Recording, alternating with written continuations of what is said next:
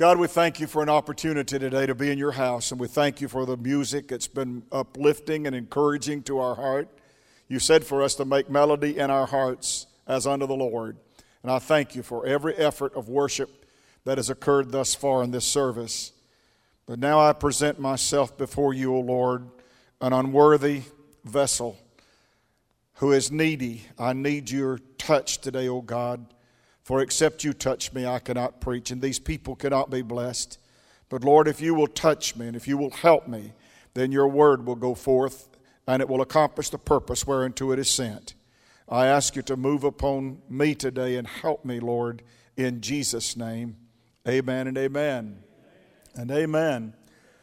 You know, if we waited around till we felt like doing things, we wouldn't do mu- very much. Amen.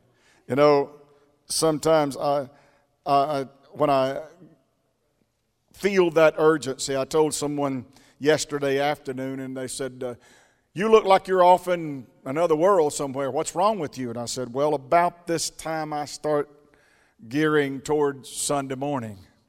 And I know, I know that no one but a preacher would understand that, but you've got to get into that realm and get into that, that notion of being used of God to speak for God. That is an awesome responsibility. And I want to tell you that God has said that if I misrepresent Him or if I misstate His will or His purpose, then blood would drip from my hands. When Paul left the elders at Ephesus, he said, I am pure from the blood of all men and I have not shunned to declare unto you all the counsel of God, the whole counsel of God. That's a responsibility that is greater than any human can bear without the Lord's help and the Lord's assistance. Amen. Sometimes I have to talk myself into it. You ever have to talk yourself into it? Well, I know it's prayer time, but I, I'd like to go on and get this done and do that and other, and you got to say, no, no, no. Jerry, Get in there. It's the time you do this. It's the time you're uh, have allotted to the Lord. Go in there and, and do what you're supposed. I have to talk to myself. Do you ever talk to yourself, brother? Uh, these conversations that Jerry has with himself, I'm glad you don't hear them. Uh, it's kind of like one Sunday I walked out the door there, and I must have preached something that got real close to some guy I said, Well, how's it going? I said, Did you like the sermon today? He said, It was bloody. oh, I said, Bloody? He said, Bloody, Pastor Buddy, that was bloody. You know, sometimes you I don't even realize that. I, things that are a blessing to some are bloody to others, you know. And uh, I've, I've actually had people to come around after preaching and say, Why did you preach to me today? And I said, Oh, I don't know anything about you. What are you talking about? Oh, somebody had to tell you. But uh, it's not that way. It's not that way. You just pray and seek the mind of God and try to follow the will and the heart and mind of God. Talking to ourselves is a trait that we need to develop. If you haven't developed that, uh, you need to develop that because there are some things you need to say to yourself that need to be said. There are some other things that you say to yourself that probably you could do without. Amen. But when we speak to ourselves in a positive way, we reinforce what God wants to do in our lives. In Matthew 16, I believe it is, the Bible says that when Jesus came into the coast of Caesarea Philippi, he asked his disciples, saying, Whom do men say that I, the Son of Man, am? And they said, Some say that you're John the Baptist, some Elias, and some Jeremiah, and one of the prophets. And he saith unto them, But whom do you say that I am? And Simon Peter answered and said, Thou art the Christ, the Son of the living God. And Jesus answered and said unto him, Blessed art thou, Simon Barjona, for flesh and blood hath not revealed it unto thee, but my Father which is in heaven. And I say unto thee, Thou art Peter, and upon this rock I will build my church, and the gates of hell shall not prevail against it. Man, we've preached so many times, and how many of you heard Carmen's song, Storming the Gates of Hell? One, two, three, Boy, I am surprised. That was a big blockbuster song a few years ago about storming the gates of hell. It's almost as if hell has an army that, that but I want, I want to hasten to inform you that it's not a gate. The gate is not an offensive weapon. There's not an army of gates trying to run over us. Amen. I've heard preachers preach that we had to storm the gates of hell to get world missions done and turn it into a world mission service as if they, we're in a battle with a gate and where the, the prize is the souls of men, and that if we can just prevail against the gate and win the battle against the gate, then we'll get souls won into the kingdom of God. But it's really not like that at all. And I don't want, want to take one of your favorite verses and, and uh, kind of let the air out of it. But actually, that word, the gates of hell, is from two Hebrew words, a euphemism as it were. It's pula hedu. And uh, from that we get the word Hades, from Hedu, the gates of hell. It's a Jewish expression. Listen to what it means. It really means in Jewish vernacular, it means the realm of death, is what it means. So then, the gates of hell is actually that passageway that you follow after the soul and the spirit leaves this body. In other words, there is a place that is called Sheol, S H E O L. It's a Jewish term. It's actually in an Old Testament term that talks about hell as being Sheol. It was at one time the holding place for all souls and spirits, righteous and wicked. In other words, when people died, righteous and wicked, their soul and their spirit left and they went to this place called Sheol, S H E O L. Now, all of my Wednesday night crowd can holler amen because they've heard this before. Sheol was a compartment that consisted of two entities. There was on one side a place called Abraham's bosom, and on the other side there was this place called Hades. It would be like this aisle would be the great gulf that separates the two compartments. On this side, you'd have Abraham's bosom, which was righteous souls and spirits. And then on this side of the gulf, you would have the souls and spirits of the unrighteous dead. Steve said it's getting a little warm on this side of the building, Pastor. Sorry, I didn't mean to imply that any of you weren't righteous. But that great gulf that separated the two was uncrossable. You couldn't go from one to the other.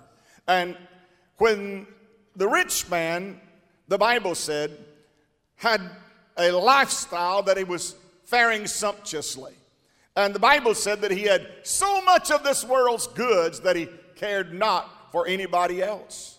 And there was a beggar that lay at his gate whose name was Lazarus.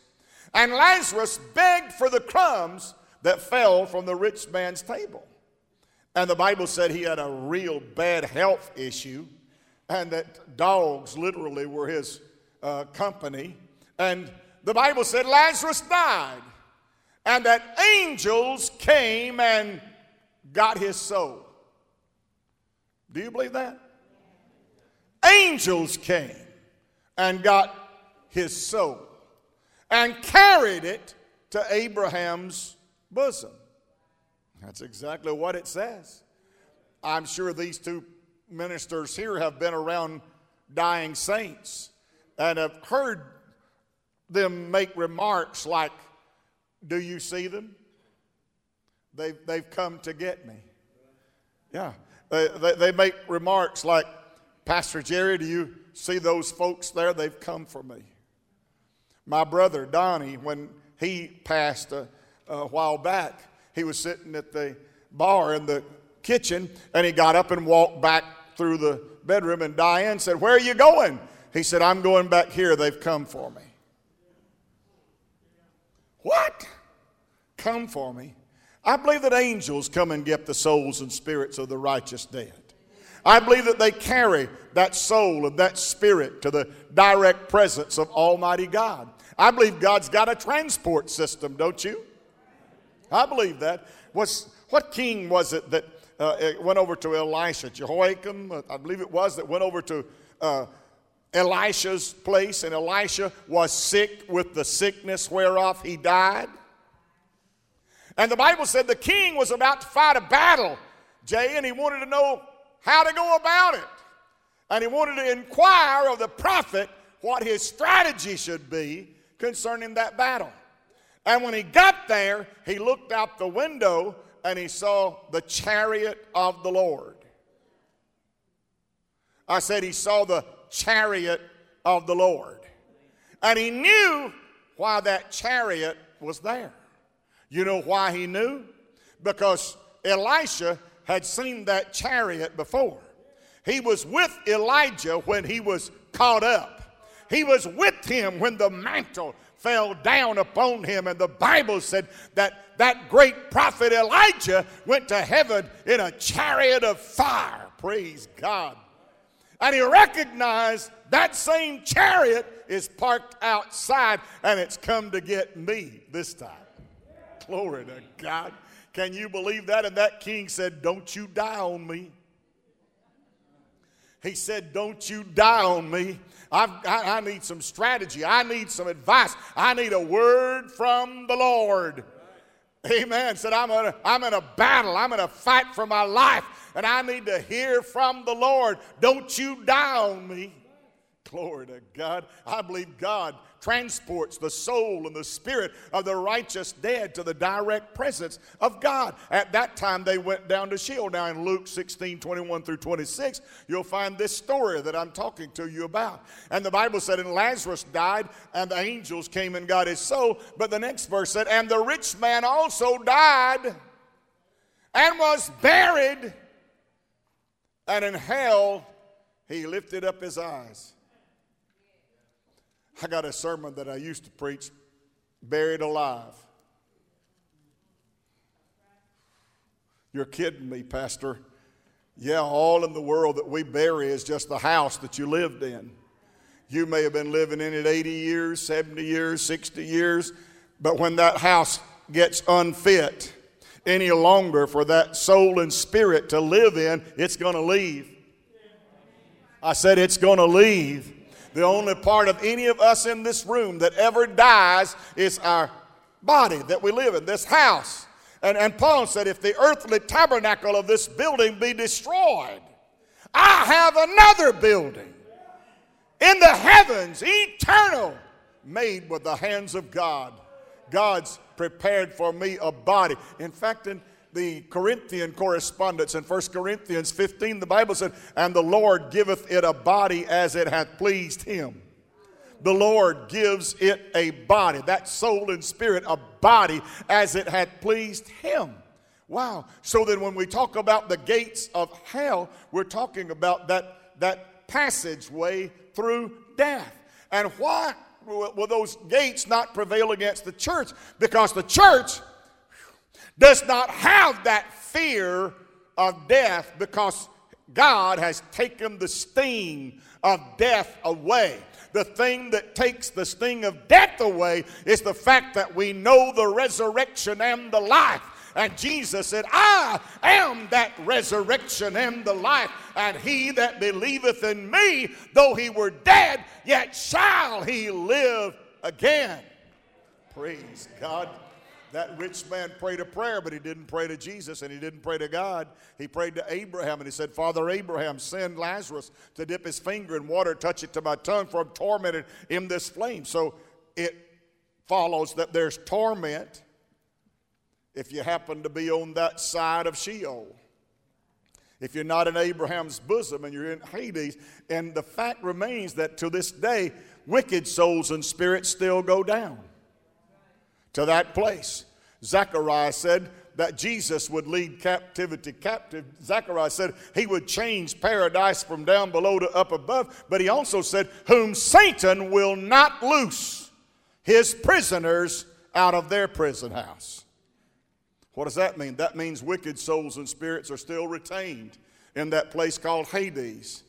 But when a righteous person dies, now, since, glory to God, I'm about to shout. Since Jesus changed paradise from down below to up above, and righteous souls and spirits don't go down anymore. They go to the direct presence of Almighty God, where the Bible said to be absent from the body is to be present with the Lord. Could you give God a hand clap of praise?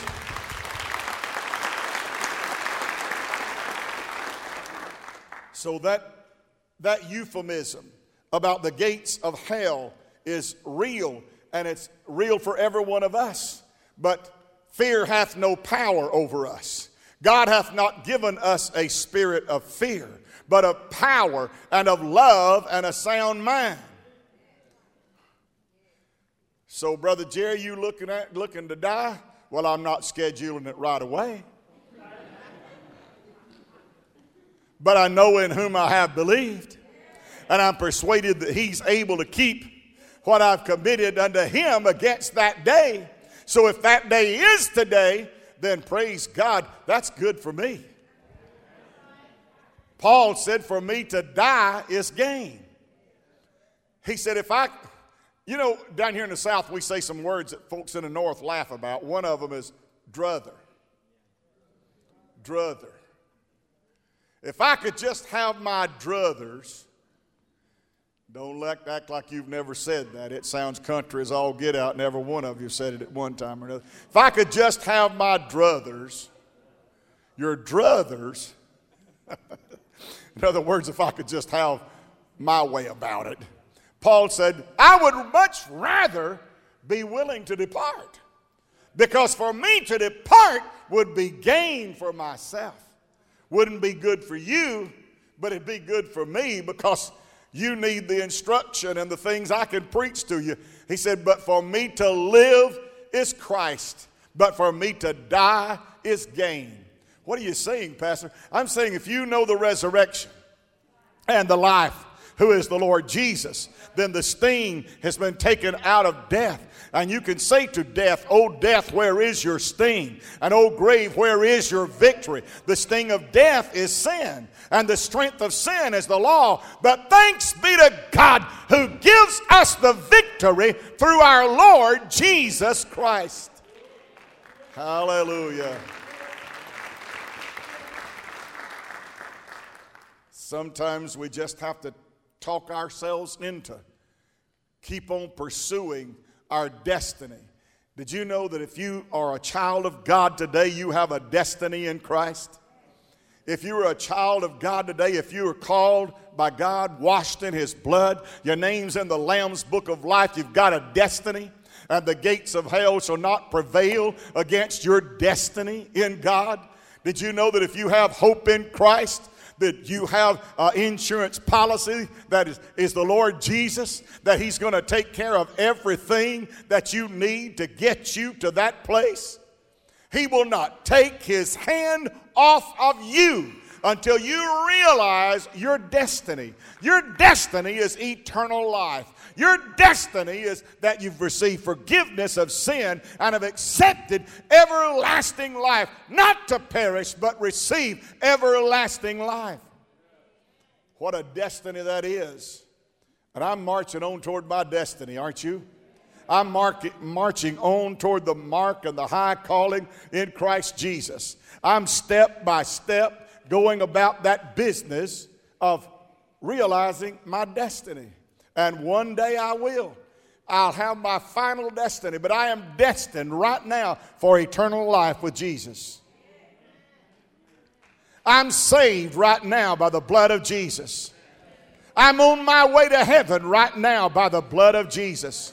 By the grace of God, by the power of the Holy Spirit, I am what I am, and I have a destiny in Christ, and the gates of hell shall not prevail against it. Have mercy, saints. Lord, we ought to be shouting all over this house to know that our destiny in God is complete. When God saw the people in bondage, they went down to Egypt as a family And in 400 years, they became a nation. And now God's got a much bigger problem on his hands. He's got this great big church, and they don't have a pastor. They don't know how to worship because they've never worshiped. They've got slave mentality.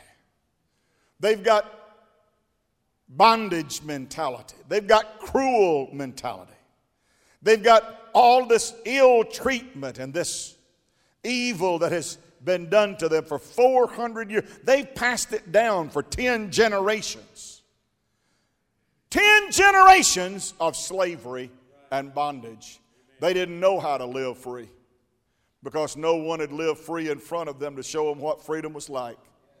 The only mentality they had was exist in this bondage and fear of our oppressors. Are you getting this? But God, but God, on the backside of Midian, there was a baby floating in the Nile River in Egypt. A mother had been instructed by God to make an ark and to put him in that ark. Boy, there's a lot of preaching right there. To put him in that ark and set him afloat out there amidst the bulrushes and the reeds. God had his hand upon Moses' life, he had a destiny. God planned his and purposed his life and had a destiny for Moses when the Pharaoh's daughter came down to bathe in the Nile.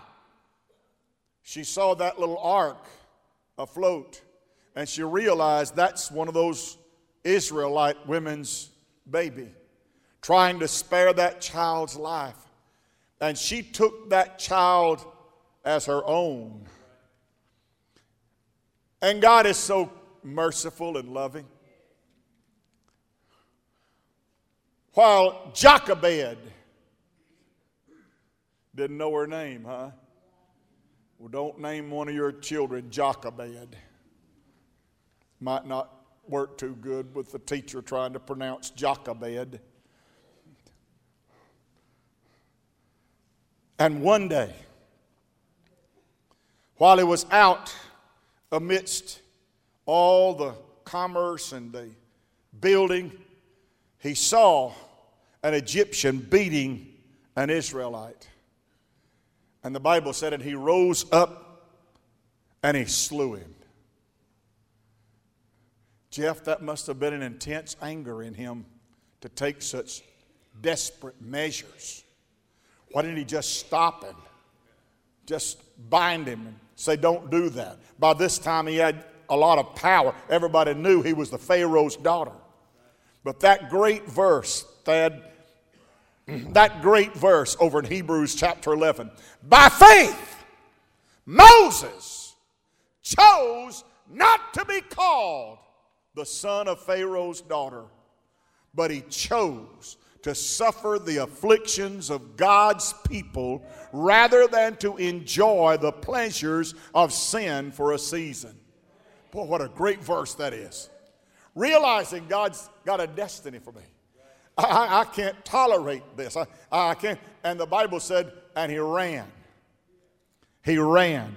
And for 40 years, he served on the backside of Midian tending sheep for Jethro, his father.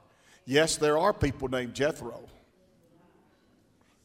Beverly Hillbillies. Did you ever watch Beverly Hills?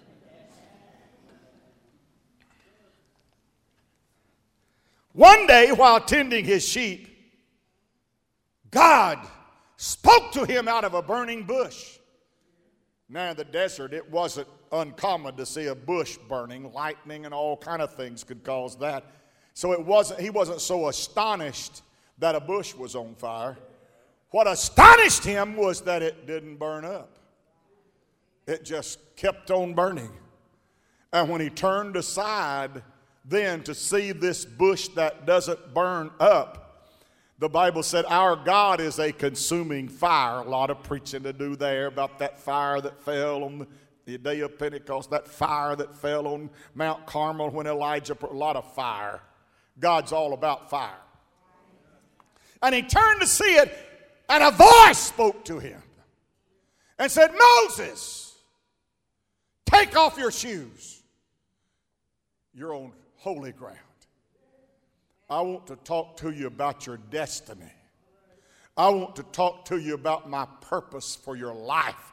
I want to talk to you about my plan for you. I want to talk to you about how you have been singled out by God to do something special. And Moses was very reluctant.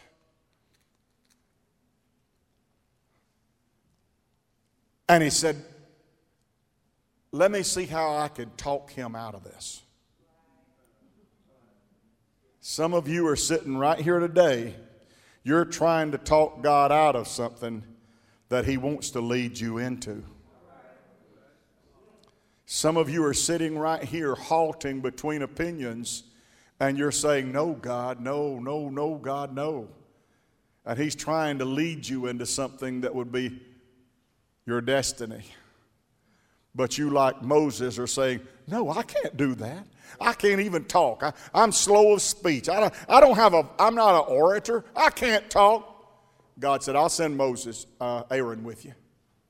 But, but Lord, you, you know that I'm timid. I'm back, back. You know I don't have the quality to do this.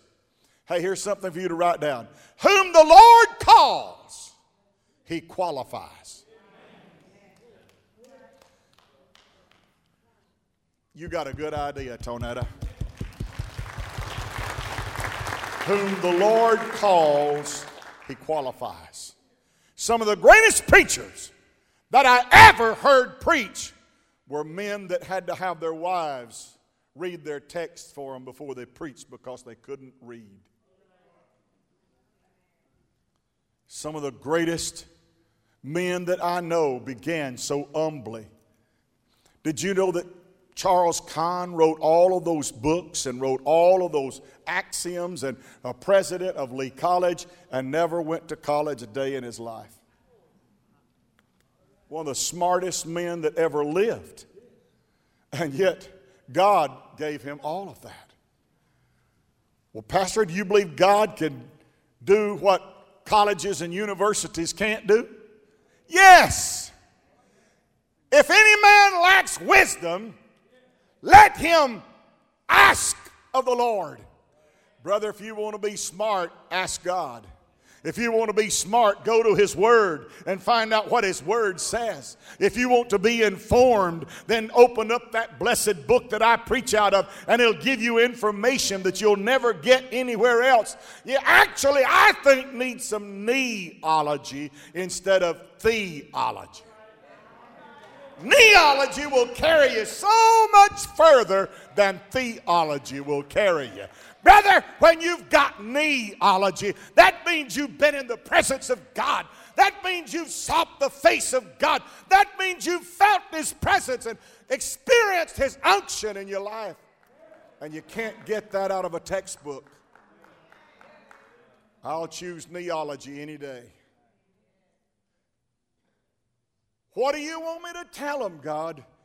You tell them I am that I am sent you. And here's the message let my people go. Wow, you'd all know that story. You've heard it since you were a kid in card class. All the plagues, and finally the angel came through and spared all the people that had the blood smeared upon their doorposts. A lot of preaching, a lot of preaching. And finally we get them out in the wilderness. Now we have the task. We've got them out of Egypt. Now we've got to get Egypt out of them. And you know what the greatest task for a pastor is? When we get a soul saved out of the world, sometimes the difficult task, Charles, is get the world out of that one that's been saved. To realize that you've got a destiny in God, that God has called you, that God has given you that, that special touch. Moses had such a great relationship with God. He loved his church loved his pastor's heart, loved his mission to lead when God had given up on him.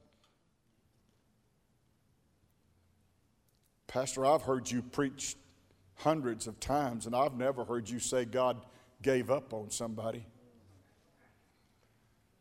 When Moses came back and saw that calf, and he saw that this people, instead of loving and worshiping God, had built them a God and made their own God to worship, it angered him so that he threw the tablets down.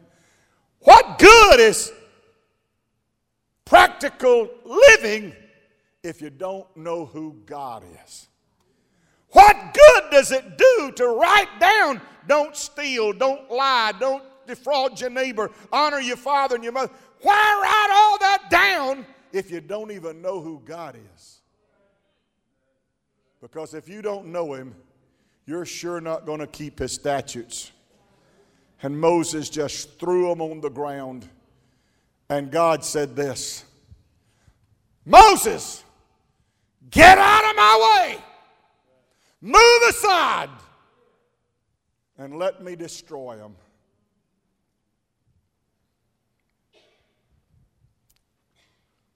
And the meekest man of the earth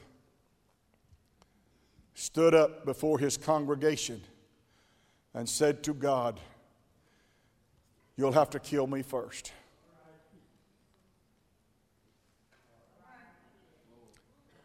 Because the true shepherd will give his life for the sheep. And then he said, God, you can't do this. God, you can't do this. Why, Moses? You tell me why. I tell you what my plan is, Moses. My plan is start all over with you. What? You mean I'm going to become the one that God starts all over with? And Moses said, That won't work either, God. He said, You cannot do this, God, because of your righteous reputation. All the nations of the earth know that you're a loving God. All the nations of the earth know that you're a merciful God. All the kingdoms of this world recognize you as God, and you created the heavens and the earth, and you're a merciful and loving God. You can't do this. And the Bible said, and God repented. Boy, preacher, you're preaching strange things to us today. And God repented. Wow. Thank God for a Moses. You better thank God for a Moses, or you wouldn't be sitting here today. What a man of destiny. What a man that God put his hand upon his life. And the Bible says, when they reached the land of promise, they're about to realize their destiny. They're about to really experience why God had done what He had done with them and they're poised here, ready to go in to a promised land. And Moses sent out spies to go out and survey the land and see what it was like. Twelve of them, remember? Ten of the spies came back and said, We can't do this. We can never realize our destiny in God. We can never fulfill His purpose. We can never do His plan. We can never be what God wants us to be. They're giants in that land. Their cities are walled and well fortified, and they're warlike people. They're experienced fighters. We've been in bondage for 400 years. We don't know how to fight. We would just be a greasy spot when they got through with us. How many folks sitting around churches you reckon have that mentality? Well, I know it works for Sister Susie, but it won't ever work for me. I love her testimony. I wish they'd get her back here to testify again and tell us what God did for her. You need to quit riding on somebody else's testimony. You need to quit depending upon what God did for somebody else. God can do exceedingly and abundantly above all that we can think or ask. And if He can do it for one, He can do it for another. If He can do it for Natalie, He can do it for you. If He can do it for Jerry, He can do it for Charles. If He can do it for Charles, He can do it for Gary. He is no respecter of persons. God makes no differences among us. He will do for you what no other power can do. Stop riding someone else's coattails.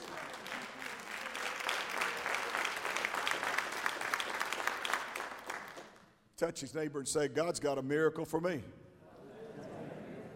Touch one on the other side of him and say, He's got a miracle for you too. God's got a miracle for every one of us. He wants you to be the person He intends you to be. Well, they'd all heard the bad news. Thank God that we're not all pessimists, down in the mouth, discouraged, distracted, dejected Numbers chapter 14, verse 6 through 9. And Joshua, thank God for Joshua. Joshua, son of Nun, and Caleb, son of Jephunneh, who were among those who explored the land, rent their clothes. In other words, they tore off their garments. And they said to the entire assembly, The land that we passed through was exceedingly good.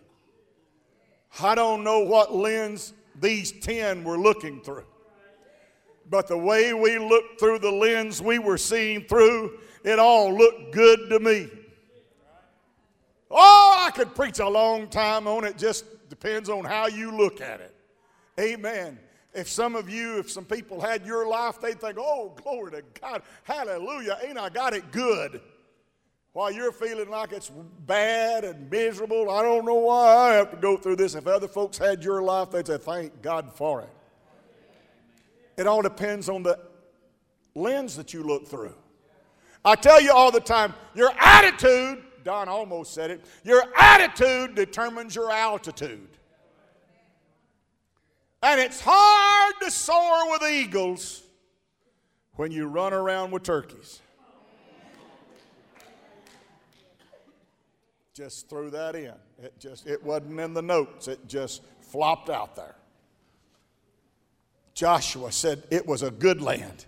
Look at verse 8. If the Lord be pleased with us, that's why we need to please the Lord. If the Lord be pleased, He will lead us into that land, a lamb that's flowing with milk and honey, and He will give it to us. He will give it to us.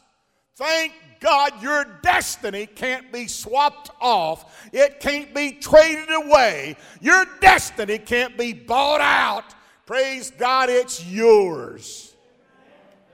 That's why somebody else won't get excited about your destiny. You need to quit trying to make folks shout over what you think God wants you to be. Because that destiny is not theirs, it's yours. And praise God, if there's any shouting done, you ought to do it. Quit expecting everybody else to get excited about your destiny. Praise God, you ought to have enough celebration to go around. You ought to be bubbling over with joy and thanking God, amen, because He's given you a destiny in Christ. And you ought to rejoice about it. People ought to be asking you all the time, why in the world are you always so happy? People ought to be stopping you on the street and say, What's happened that's caused that big of a smile? Oh, I know Jesus. I've got a destiny in God. I'm on my way to heaven.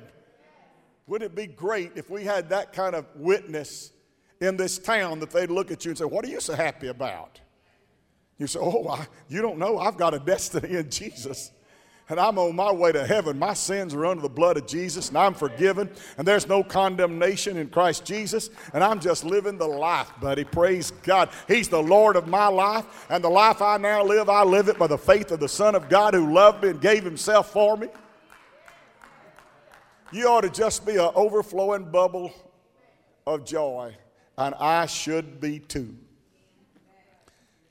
If the Lord be pleased with us, He will lead us into that land Verse 9 Only don't rebel against the Lord. Don't forfeit your future. Wow. Don't trade away your destiny. Don't take lightly what God wants to do in your life. Don't fall by the wayside. Don't rebel against the Lord. And not only don't rebel, don't be rebellious, but do not be afraid of those people in that land. Brother, when you are living your life scared of people, it's a miserable existence. Brother, there is no way you can please everybody. There's always going to be somebody that thinks you're not doing right. There's always going to be somebody that'll find fault with the way you do it. They'll find fault with your worship. They'll find fault with your walk. Oh, y'all don't hear what I'm saying. Come on now. Is this the way it's going to be all the way to Christmas? Glory to God. You better talk to me. You need to stop living your life to please people. You need to stop letting people that don't value you cause you to be miserable. If you've got someone in your life that is always putting you down, always talking down to you and condescending to you as if you're a nobody from nowhere and you're nothing and they don't value you, let them go.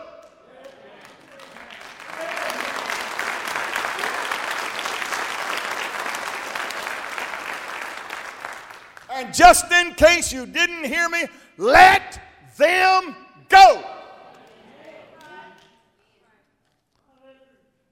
It's time for you to stop being miserable by people that are terrorizing your life and making life miserable for you. You need to get your eye off of them. If you're a men pleaser, Galatians says, I cannot be the servant of Christ if I seek to please men.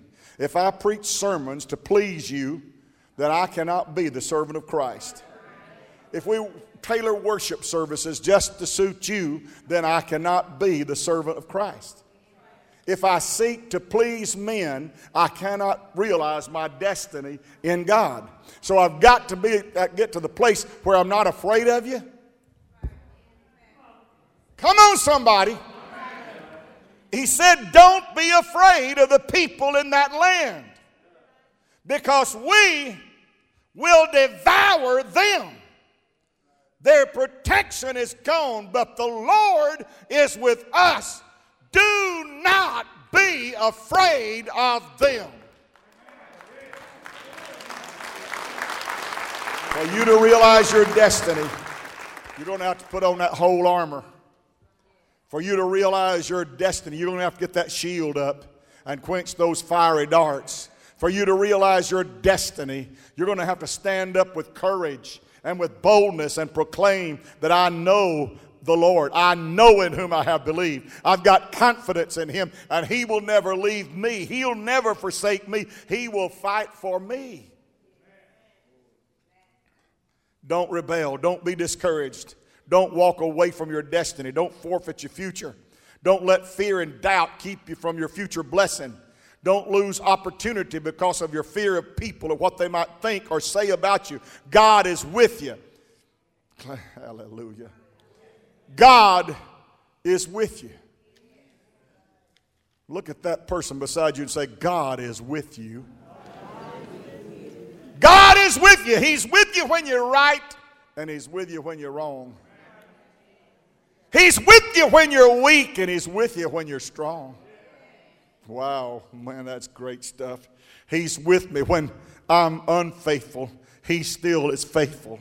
He loves me at all times. He's for me. He fights for me. He prays for me. He leads and He guides me through tough times. And if God be with me and God be for me and by His right hand upholds me, then who or what could be against me if God is with me and God is for me?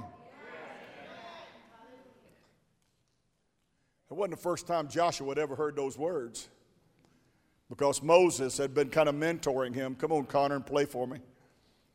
He'd been mentoring him. Joshua chapter 1, verse 8 says this This book of the law shall not depart out of thy mouth. Well, we know that great scripture that says, His praise shall continually be in my mouth. But here he's telling us that something else should be in our mouth. Now, at that time, the Bible was only five books. Brother Billy would tell you they're what theologians call the Pentateuch. They're the Pentateuchal materials. Those five books of Genesis, Exodus, Leviticus, Deuteronomy, Joshua, those are the books, the books of the Pentateuch. And he said, Keep the word of God on your lips. Why did it get so quiet in here? Because the devil don't want me to tell you that. Keep the word of God on your lips. Keep the word of God on your lips. Boy, I could preach a long time, but I'm getting close to closing. I told you I would. Keep the word of God on your lips. Meditate on the Word of God day and night. In other words, Joshua is saying, Lord, I want my destiny. I, am going to embrace my destiny, but tell me how in the world can I realize my destiny? And he tells him, let the Word of God be on your lips all the time. And not just on your lips, but let it be in your heart and mind. Meditate on it. When you're not speaking it, be thinking about it.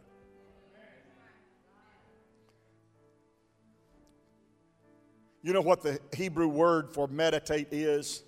It's hagah. You know what it means? It means to mutter. To mutter. The Lord is glory in my life. His, his light shall always be my path. The Lord is strength of my life. He is my light and my salvation. Of whom shall I fear? What shall I be afraid? The Lord is strength of my life. What are you doing, Pastor? Muttering. Did you ever watch those uh, rabbis, Don, on the plane as we were going over? And they had the phylactery on their head, and it was time for the morning prayer. And they always prayed toward the sun, and the plane would turn sometimes where the sun would move, and they were always trying to turn around to face face the sun wherever that plane would make adjustments. And boy, praying toward the sun was a big problem and they'd have that, that phylactery on their head and leather around their arm bound, and they'd have a, the book of the law, the Torah. They'd have it open, and the, you, you hear them.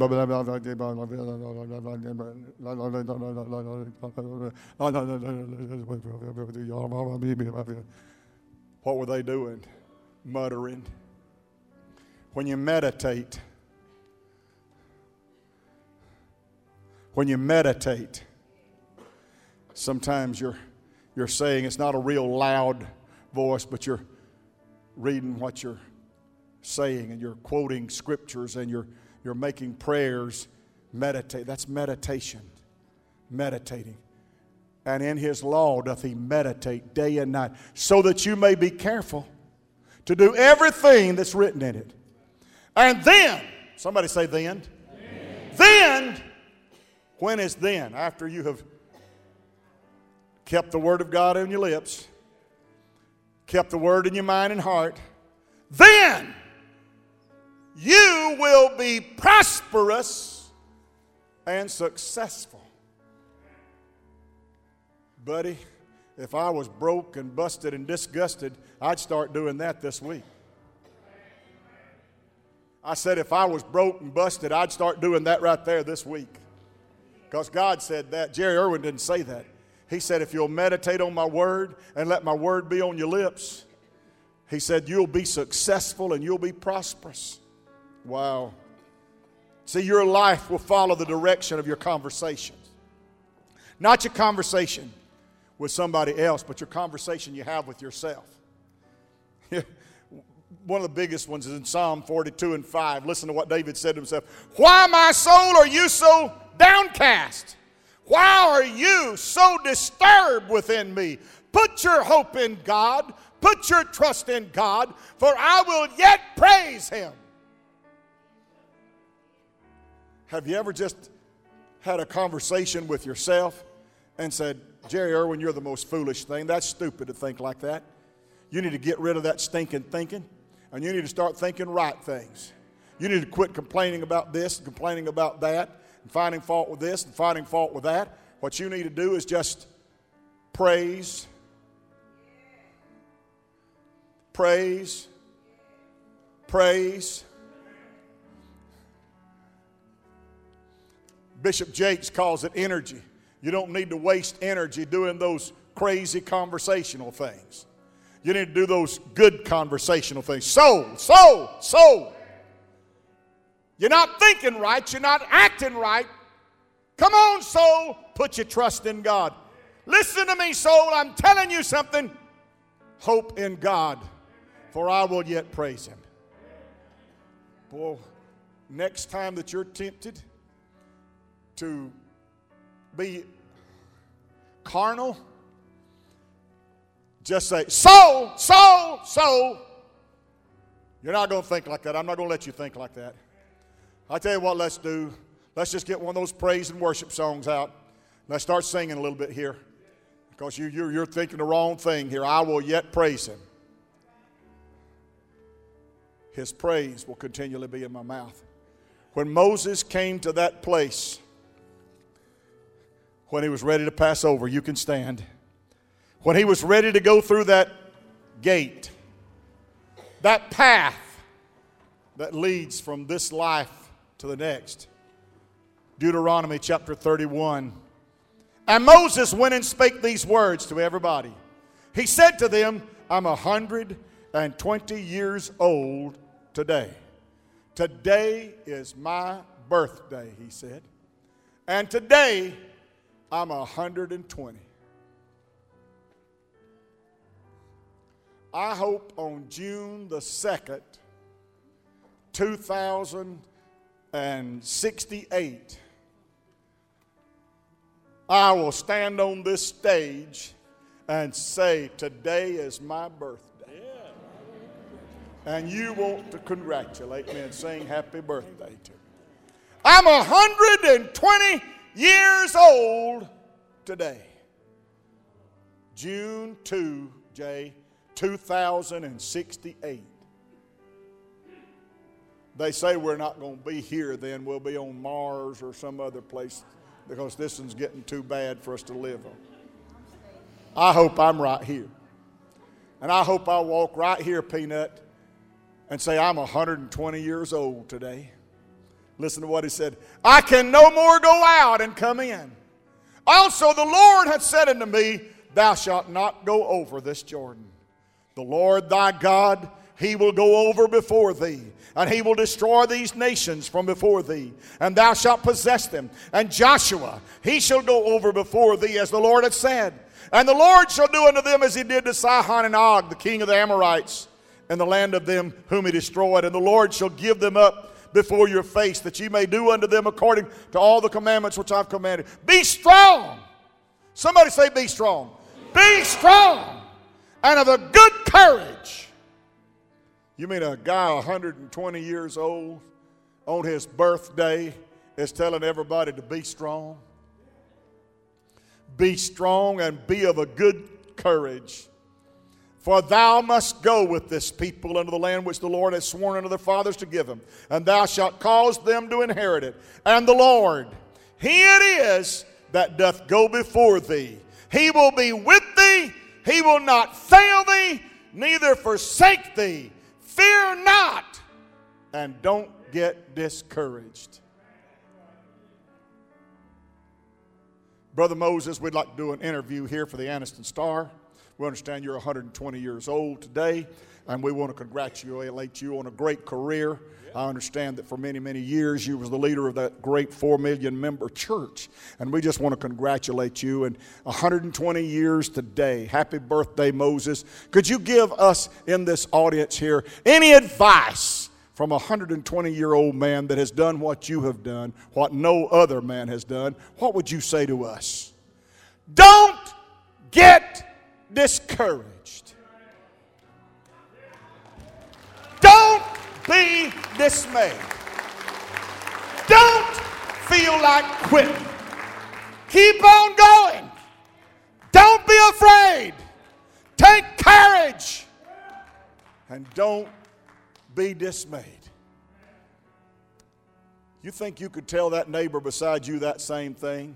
Don't be discouraged. Don't be discouraged. Don't be dismayed. Don't be afraid. Don't be frightful. Oh, glory to God.